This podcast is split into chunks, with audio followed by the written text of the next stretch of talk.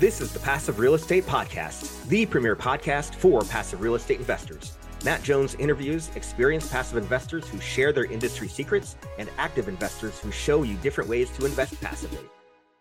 Hello and welcome back to the Passive Real Estate Podcast. I'm Matt Jones, and today is a spooktacular episode. Happy Halloween.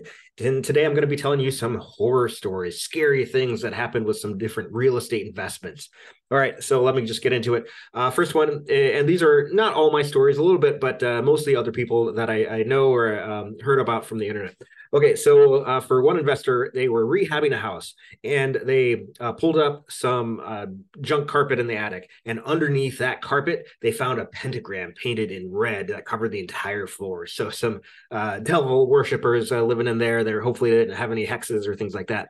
All right, uh, next one uh, happened in L A. It was at an Airbnb. And uh, so, you know, Airbnb can be very profitable. And this uh, investor had rented it out uh, to a, a particular guest, a woman. And, uh, you know, the woman stayed for her stay, but then refused to leave at the end of that period of time. And uh, in fact, uh, you'll never guess how long she stayed. five hundred days. It took five hundred days to get that Airbnb guest out uh, and not paying dur- during that entire time, except for that uh, very, uh, you know, couple days or whatever in the beginning. And this is a multi-million dollar home. So this owner is losing out on a lot of Airbnb income as a result.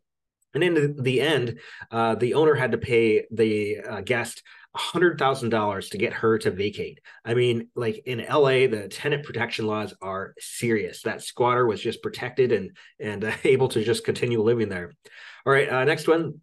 This uh, property manager uh, was covering, you know, multiple units for different uh, owners, and uh, you know they were doing the regular uh, monthly uh, payouts of the profits, but then they stopped, and uh, the owners tried to get a hold of them. It was like a couple months, and the uh, the previous like clockwork monthly payments had stopped to the owners, and the owners tried to get a hold of the property manager, no avail. They weren't able to get a hold of her, or them at all. And eventually the owners figured out that the property manager had skipped out of town, not only with those monthly profits for those past few months, but also with the security deposits from those properties. So the owners ended up having to be on the hook for paying back those security deposits to the residents. Uh, okay, um, it uh, you know like just goes to show you, you really got to screen and, and uh, out your property manager uh, before you hire them. Uh, word of mouth and referrals uh, is really good for that, to see what people's track record is of uh, other uh, owners that have actually worked that with that property manager. Okay, next story. There was this uh, upstairs resident, you know, multi-level um, you know property, and the upstairs resident uh, you know turned his living room into an indoor garden. What I'm talking is, like, he put a freaking foot of soil on the living room floor, and it was only discovered when the downstairs residents complained of, of brown water stains appearing on their ceilings. Can you imagine? I mean, so, you know, like I said, it was a foot of dirt, and he was watering every day. I don't know what he was growing in there, if it was weed or just some carrots or or cabbage or whatever. I don't know. But uh, so uh, both residents had to get moved out and major renovations done. So, you know, this, uh, I, I guess one one uh, recurring theme of this particular episode, it's good to screen the people you're working with. So have proper screening of potential residents, have proper screening of your property manager, because you want to get a good idea of who you're, you know, getting um, involved with uh, in this business. Okay, so there was this other house that was being rented out by the room. So, like, you know, it had multiple bedrooms. Each resident was, you know, you know, like there was a community area, like the living room and kitchen and whatnot, but each person would paid for their own bedroom for, like, you know, shorter stays, I suppose. And uh, one of the girls uh, that was living in one of the bedrooms, she was only there for two weeks, but in that two weeks caused all of the other residents to move out. And this is because of the smell. She, this one resident made the entire house smell so incredibly bad. you know, essentially she uh, left her bedroom carpet just covered in, I'm talking melted Skittles, uh, like spilled slushies from the seven eleven, and, uh, you know, poop as well. So, you know, that just, it was enough to, the stickiness and the the flies and, and the, the poop smell, it just uh, kind of compounded and make the whole house just terrible. Okay, uh, next, there was this uh, resident who was a good resident for like two years, like paying their rent on time. But then after about two years, they they started struggling to pay their rent on time. And, you know, in order to avoid an eviction, he offered the owner to just, you know, leave, just to, you know, vacate the premises.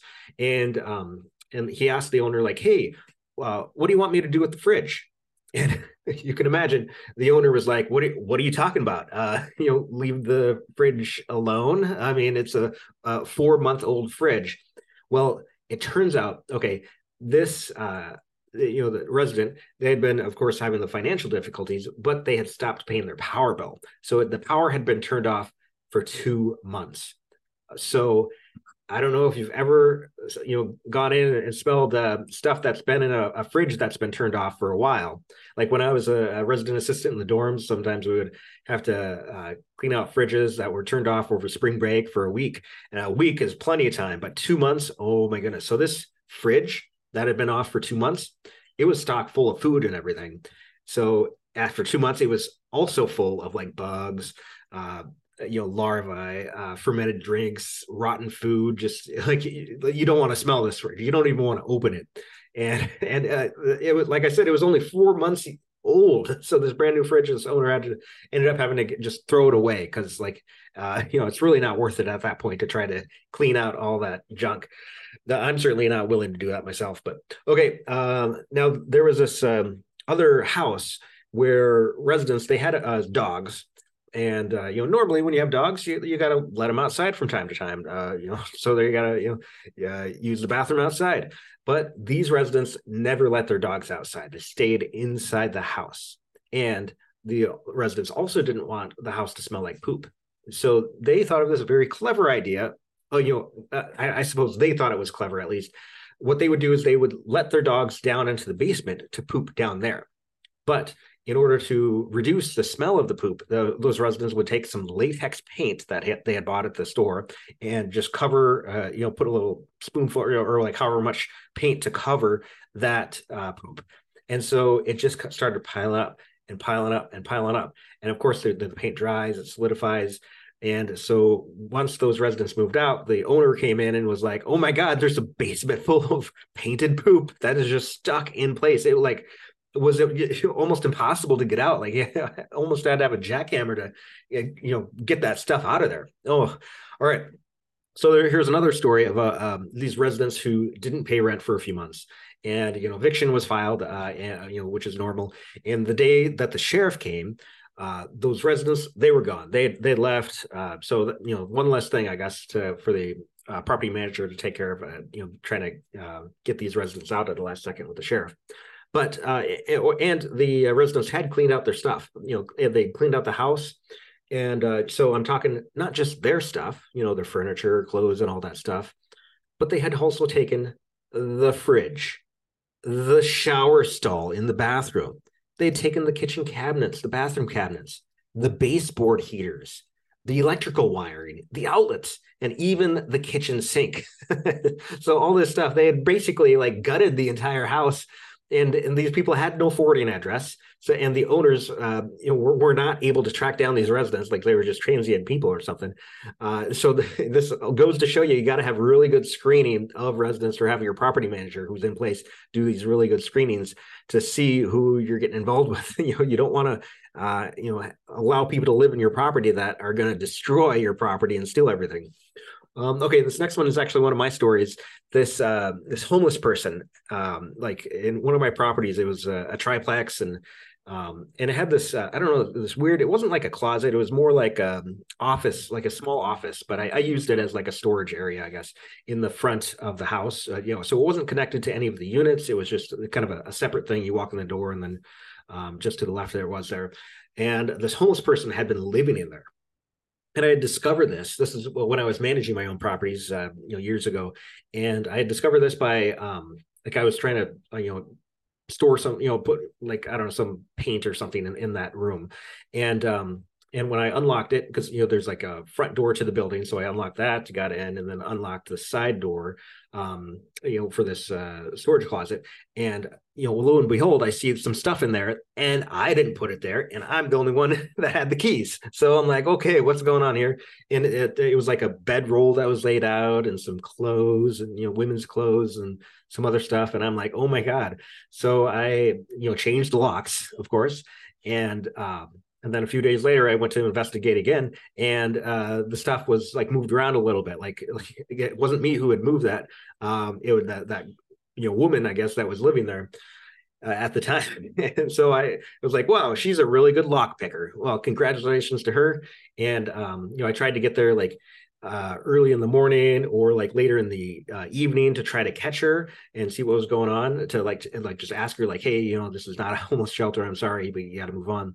Uh, but I, I don't know. She must have just come at, at random times in the night um, when I was off sleeping, of course.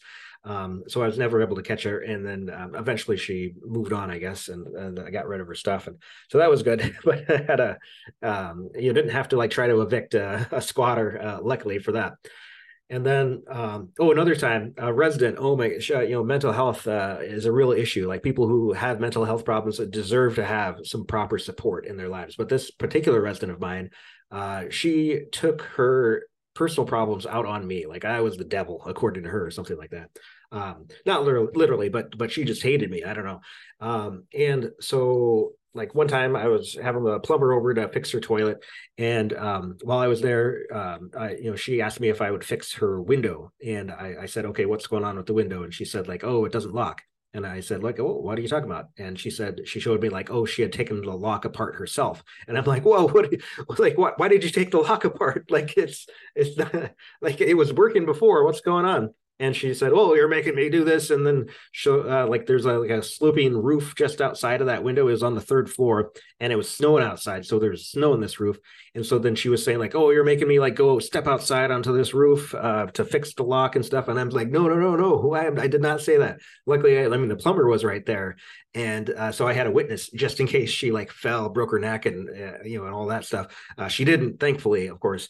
Um, and and uh, she did not fall, but Uh, and, uh, you know, at the end of her lease, she moved out, which uh, that was uh, far and away the best. Okay. Now, here's my favorite spooky story of this uh, particular episode. Um, and so this was, uh, you know, someone else and the uh, resident, she was an older lady, maybe in her eighties.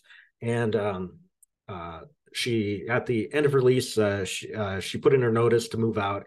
And the property management company was like, okay, well, why, why are you moving out? You know, kind of a standard question to ask, so to track Um, reasons for moving out. And the resident said, well, because my house is haunted. And the, the property manager, uh, you know, unfortunately, that uh, they did not like try to investigate further. They just said, oh, okay, well, whatever. I'll just, uh, jot it down as like, you didn't want to live there anymore, I guess. And uh, so um, what happened was um, the the resident, she had told her, you know, kids like, hey, there's, you know, my house is haunted. There, like there's a, a ghost in my bedroom, so I can't sleep in there. Because every time I go in, in there, the ghost says, hello, Natalie. And, and this woman's name is Natalie. And so she thought, wow, this ghost, uh, it wasn't anywhere else in the house, just in that, that bedroom. And so she was sleeping on her chair in the living room uh, because uh, uh, she didn't want to be in the same room as where the ghost was living. Um, and so when um, her kids came to, to help her move out, one of the kids went in there and uh, was like, okay, let's let's see this ghost. And uh, the that first kid, um, it was like, I mean, like fifty or sixty. So like, you know, fully grown adult, of course. But um, uh, she heard a voice say, hello, Natalie. And so she freaked out. She like left out of that room. And so then uh, the son was like, okay, hey, hang on a second. Let me go in that room and see what's going on. And he went in that room and heard low battery. So uh, low battery. So there was just this fancy kind of uh, smoke detector that, uh, you know, you know, most smoke detectors, when they're running on a low battery, that it beeps, you know, it's got this annoying beep. So you're like, okay, got to change the battery. But this one, it was fancier. Instead of the beeping, it said low battery. Uh, and but the the woman was she was kind of hard of hearing, and and uh, I mean, her name was Natalie, and so she just interpreted in her head as it was saying "Hello, Natalie" versus "low battery." Uh, so anyway, the property manager, they could have investigated to say like, okay, let's uh, let's put on our, our ghost busting outfit here and and take a look. Oh, it's in this room. Oh, low battery. Well, let's put in a new nine volt battery. There you go. Ghost is gone. Boom. So, all right, uh, there are some of my best uh, horror and scary stories for uh, real estate investing and property manager or management that I can tell you. Well, until next time, happy investing. Subscribe to this podcast to stay updated on new episodes. Leave a review to let us know that you enjoy the content. There are tons of ways to invest in real estate that you can explore by reading Matt Jones's book called Book About Real Estate. It summarizes many top real estate books all in one. Find it on Amazon, Audible, iTunes, Google Play, or Barnes and Noble dot com. If you want to learn more about passive real estate investing, go to Hawkwing Capital dot com.